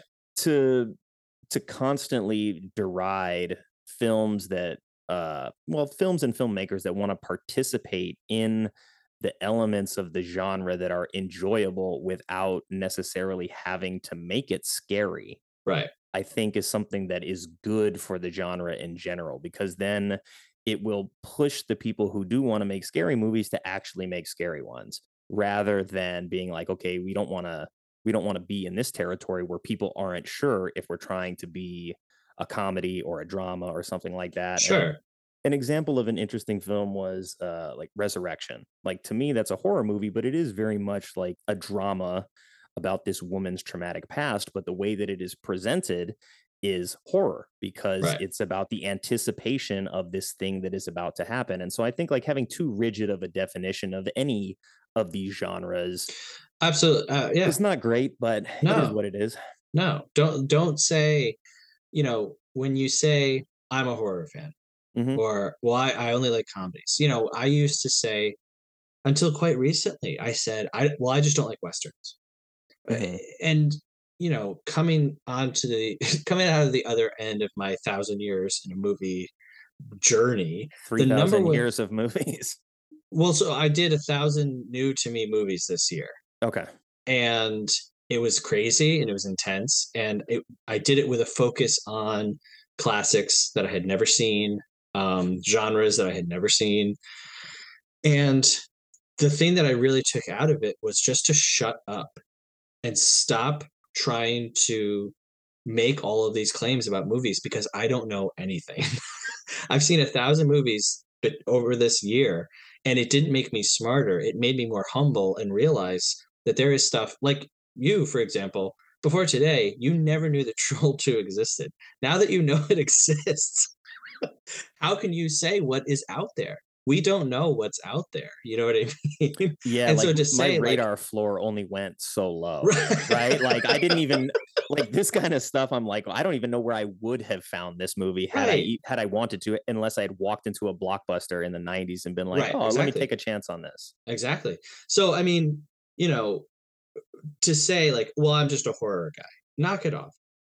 And for the artists that we're supporting, right? These Mhm. storytellers, we've done them a disservice by forcing them into these genres where now you have to be an auteur, whatever that means, to make the movie that you want to see. When you go see a Jordan Peele movie, you do not know anything about it. You just know that you're going to see Jordan Peele. When you go to see a Shyamalan movie, you are going to see the next Shyamalan movie. Same thing with Paul Thomas Anderson. Even same thing with Steven Spielberg. You're not going to see their movies because you like horror. You're going to see the next Spielberg, right? Yeah. And if Spielberg wants to tell a story that is a drama, but at one point someone gets their head cut off, why should he then have to? Why should he have to be forced to cater the rest of the movie into a more horror leaning thing because there's this one horrific thing? People would feel like a whole switcheroo was pulled on. Well, I didn't come to see that kind of a movie. I came to see a drama. This is this is a horror thing. No, it's not. It's part of the story of what happened. it's the truth. And so like sticking so hard to genre and making these artists stick to genre through the tickets that we buy, the audience, you know, the demographics that we have unknowingly formed just based on our taste Mhm. it's a tragedy it's horrible and and you know to say like for me like i said prior to this year i had seen like two westerns in my life oh wow. now going like looking back on that what a shame and a tragedy and all of the amazing stories that i was completely cutting out of my life because i just said i don't like westerns when i didn't even know what i was talking about That's so fair. just being free being open um and i think you know not to get too philosophical about troll 2 but i think that troll 2 is a great example of what type of movie watcher are you? Are you are you so you know proud that you well i only watch good movies. I'm not going to watch this. I'm not going to waste Mhm. my time. Blah blah blah blah. You know my taste is correct and Holier this is trash thou. right. Or are you able to eh, you know are you able to just enjoy it? Like i love what what scorsese said about marvel movies where he said it's like a theme park because i love theme parks. So do I. and and um when you go to a theme park it's not all roller coasters. It's it's not eight versions of the same roller coaster. There's different rides. Scorsese's ride might be you know the theater that you go in and they do a little play and then the room shakes back and forth. You Mhm. know troll 2 might be the tilt-a-whirl and it's not for everybody but it is there for some people and it's all the difference between troll 2 and you know apollo 13 they're all entertainment. It's all there it's all a form of entertainment. Some of it might be for you some of it might be for me. I might like all of it you might like none of it but you know i love that this movie exists. I love that um pretty much everyone i've ever shown to it really appreciates it and can have fun with it because ultimately yes movies can communicate important ideas. They can change us. They can change our perspective. They should change our perspective. They should give us more empathy to other people that we would never meet or ways of life that we would never you know know um thinking of movies like malcolm x um philadelphia bergman films you know movies have a powerful uh they have powerful tools at their disposal to change us and to educate us. But They don't Movies have like- to only do that. they don't have to do that. And it's okay that it doesn't do that. It's okay that troll 2 is just insanity Yeah, and it's okay that there's filmmakers out there that just want to make a movie that's entertaining and fun to watch and don't Yeah. necessarily need to make a commentary about what's going on in the world or politics or any of that stuff. They just want to make a movie that people enjoy. And Yeah. I think I've grown to respect that more and more over time. Like I will say, for example, a guy like Michael Bay, right? Like sure you know what you're getting out of Michael Bay. And then when mm-hmm. I went to see Ambulance, I'm like, I looked over at my girlfriend. I'm like, is this movie awful? And then we're both kind of like, it is. And then I was like, did he try to make a movie that was just like a bad movie, but like Yeah. a really high budget, good, bad Sure. movie? And I was like, Sure. I don't know. And I was like, there's a lot of stuff in that movie where I would walk away from it and be just like, this doesn't make sense to me. This doesn't make sense to me. But the scene in the back of the ambulance is one of the best scenes I've ever seen in a Michael Bay movie ever. So it's like you have like these these two things that can coexist and have some overlap and there can be things that I like about it, be things that I don't like about it and still walk away from it and be glad that I saw it sure. even even though it maybe like fell short of what my expectations for it were hopefully and i think there's there's more wiggle room for that now uh that i'm a little bit older as well too so it's something that i think especially if you're younger and you're getting into like broadening your horizons in film it's something that's worth keeping in mind that uh the rigid genre boundaries that we put on things are more for marketing purposes Right. and for sales purposes than they are for enjoyment purposes because um let me think a film like you won't be alone i believe it was called it was a Noomi Rapace macedonian witch film from earlier this year i Yep. think it's yeah. Yeah. um so that movie is marketed as a horror film and then when i watched it i was like this isn't a horror movie nope I was like, this is like this drama about this what happens to like a witch in the process of becoming a witch, and it's it's life affirming in a way that you really don't expect. But they were never going to be able to sell that film to anybody, so Right. they're like, it's a horror film. Yep. And there is a horrifying moment in it that kind of like gives it that payoff. But in watching it, I was like, yeah, this is not what I no would classify as a horror film. And that's a that very very good example bringing that movie up of of a studio marketing a movie to people Mhm. and the people feeling tricked when i watched it i was like oh i love Noomi Rapace. i'll watch this movie and Yeah, she's in it for five minutes Mhm. Yeah, exactly. and um but she's on the poster. I rated yeah I, I, I rated that very low, but if I recall, the idea, the the engine that moves that movie, which is you know it's not really a spoiler alert, but someone who changes you know throughout the movie changes what their appearance is. Da, da, da. Mhm. I love genius Yeah, Ge- great. genius idea. Um, the the everything with her, you know, being stuck in the cave, like you were saying, the the little bit of actual quote unquote horror that we get, all really great, but really mismarketed for sure. Definitely. and people people don't really like to feel super tricked. Um, but yeah, uh, yeah, wild. So that was a movie that I wrote about, and one of my older sisters was like, "Oh, like I actually want to see this now because of what you had to say about it." And I was like, "Oh, Mhm. that's good. That's why I write about film Right. in the first place." And I think, I mean, it's a small increase, but like the website is doing better every year over the last five years. So it's gotten Good.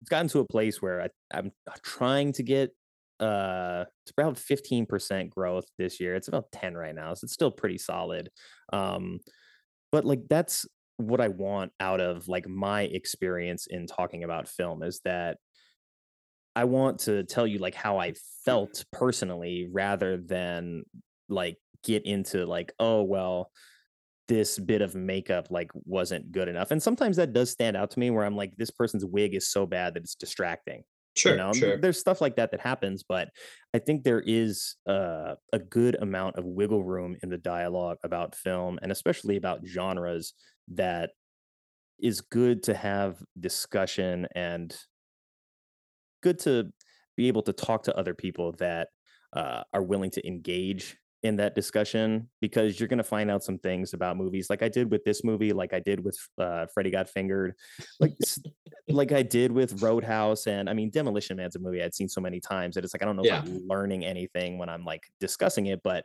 uh, I learned like how much the friend that I spoke to for that episode loved particular elements of the film like just the character names he was so focused on like this guy's name is John Spartan like you couldn't have a stronger name for a lead in a film if you tried and so I really appreciated that like he was that focused on that one particular element of it Yeah. so again uh, I'm really glad that you stopped by to talk about this. I'm glad that you joined in on the discussion for Brigsby Bear, which again, like Yeah. nobody really has talked about with me over all these years. So I really Dude, appreciate your uh, time.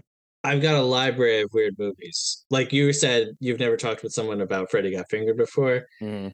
Yeah, that's that was a that was a movie. You know, me and my brother watched a lot growing up. Rick Mayall, fantastic, awesome. Um, so yeah, if you ever need somebody to talk to about weird movies, let me know. Definitely. I'll keep you in mind. You're in the film club now. And I feel like having you and Ben in there has kind of like made me feel less alone in my enjoyment of like really bad movies Sure. as well. Yeah. So uh there's room there's room for everybody though. Yeah. So, um, before I let you go, I know that you're working on a new project as well. Uh, you had me email you at your podcast email. Oh, so yeah, do you wanna, yeah, Do you want to like uh, shout that out while you're here? Oh, sure. So, um, my friend Michelle and I were putting out a new podcast uh January 2023. We've been working on it for a couple months. Um and you know, the basic thrust it's so it's called Movie Friends, Movie Friends podcast and uh the basic thrust of it is that I've seen a lot of movies. She hasn't seen a lot of movies, um, but she went to film school. She actually has a lot of other podcasts where she reviews TV shows. Like TV Okay. is primarily her thing.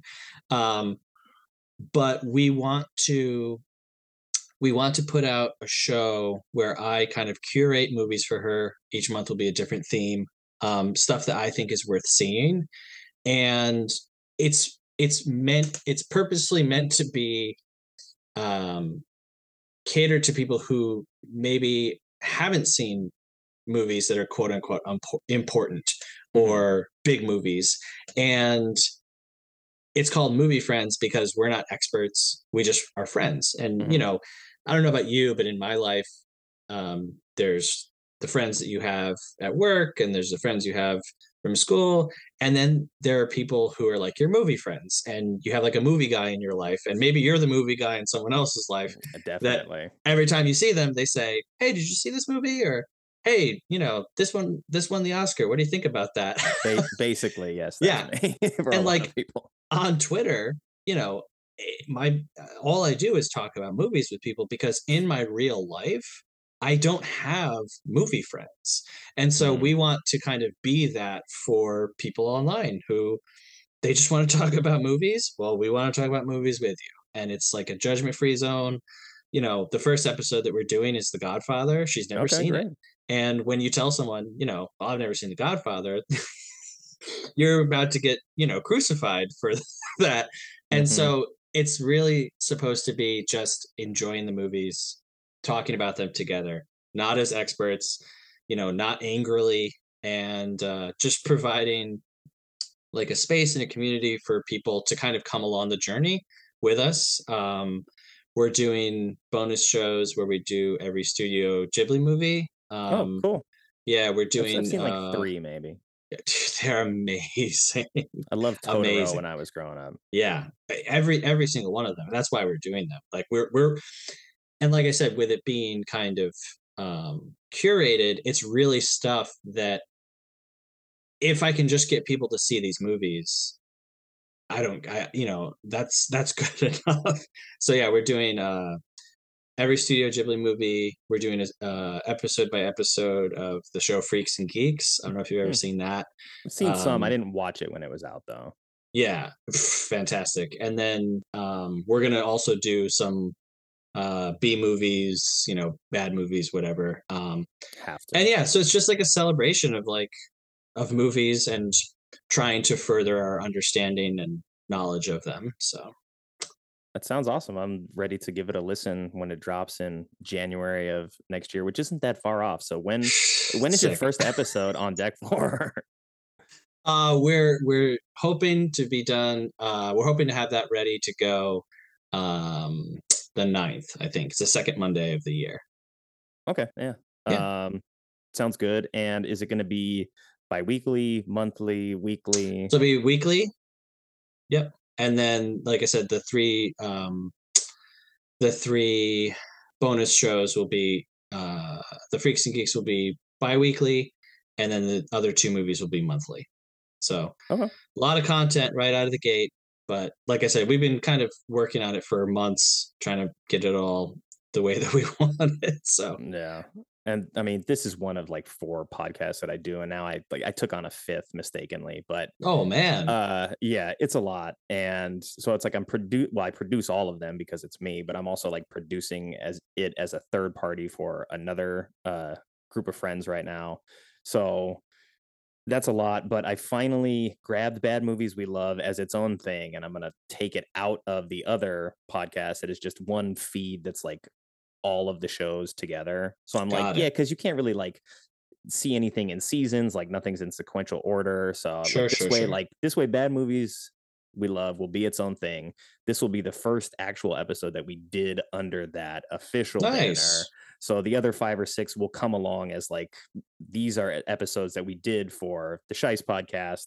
And uh, I'm looking forward to hopefully getting more people involved in this because I think we all have these kind of like what what do you want to call them guilty pleasure movies we all kind of have Sure. those movies where it's like this is something that if you were to ask critics or ask the average person they'd be like yeah that's not a good movie um, but we still enjoy them plenty and i think there are good reasons to enjoy them and i think we covered a lot of that and i mean we ended up talking about uh, life in general for the people involved in this project for the filmmaker you know like all that stuff like came into play much more than just what this film is because you could just be like yeah it's low budget it's it's not really on brand for what it says it is and like you could talk about this movie in like 15 20 minutes but Sure. like our discussion lasted almost two hours and we're mostly talking about all of the other things surrounding the movie so i think that's really where like the meat of what i want to do exists and uh yeah so once again just you know thanks for your time i appreciate you uh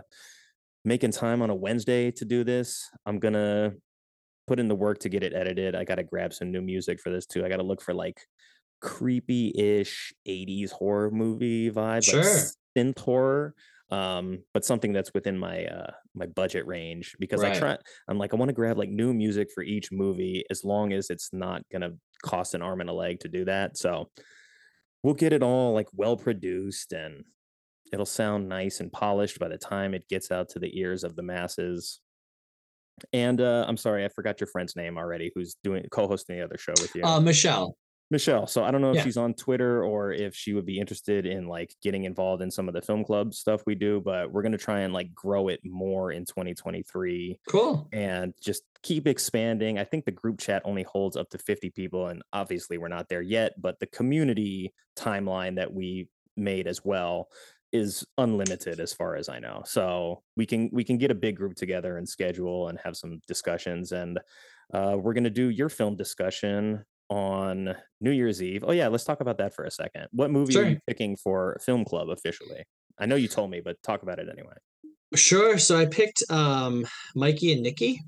hmm Uh, it's a movie by Elaine May. It's uh, if you've ever seen anything by Cassavetes, uh, it's similar in that it it's it's a little loose. You know, it's a lot of actors acting with each other, a lot of talking. Um, basically, it's about two kind of low level gangsters. One of them is in trouble, and the other one is his best friend. Um, there's a hitman after the guy who's in trouble, and it's how to navigate um, not just surviving the night, but what does your relationship mean after so many years? um, you know, where do your allegiances lie? And it's amazing amazing amazing movie. Um, the history of it is also really wild. Um, elaine may had to hide the reels literally around hollywood in different people's offices because the studio just wanted to scrap the whole thing.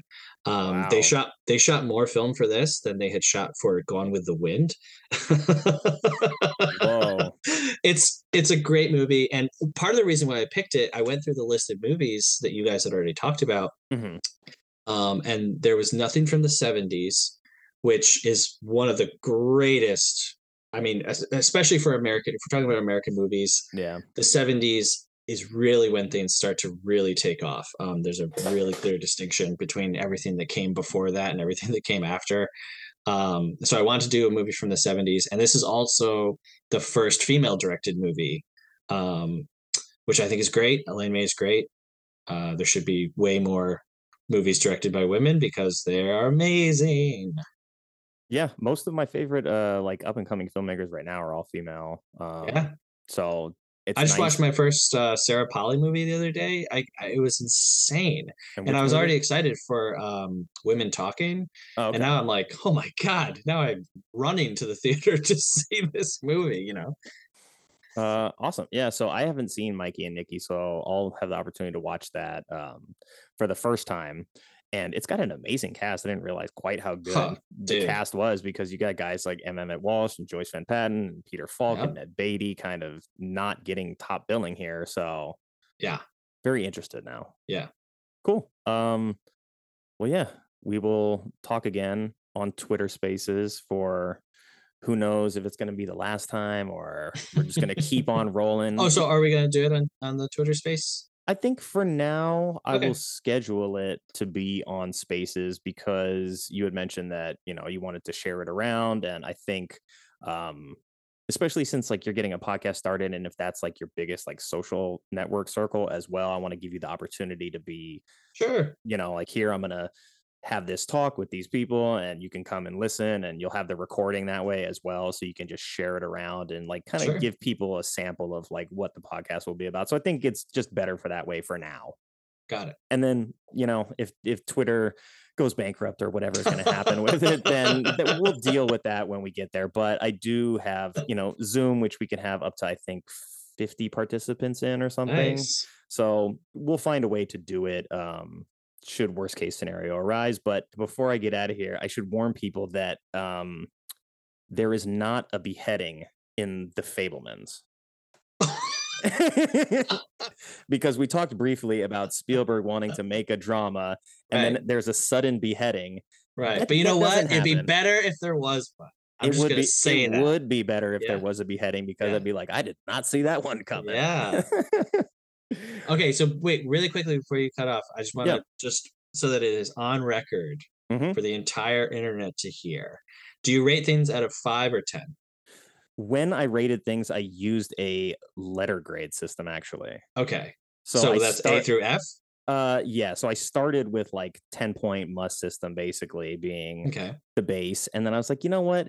I feel like that doesn't allow for enough nuance. So then I Sure. switched to letter grading, but then I was like getting a graph sheet of paper out and being like, okay, well the cinematography is at like a eight, and then the Sure, acting sure, is a nine, and then it's like this is too convoluted. And then I was like, you know what?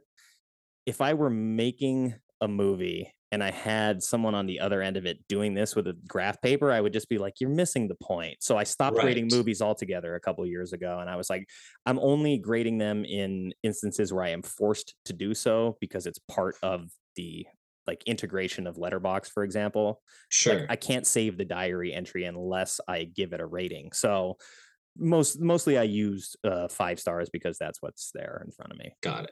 So for the whole world to hear, Mm-hmm. officially on record for the rest of your life, what are you rating Troll 2?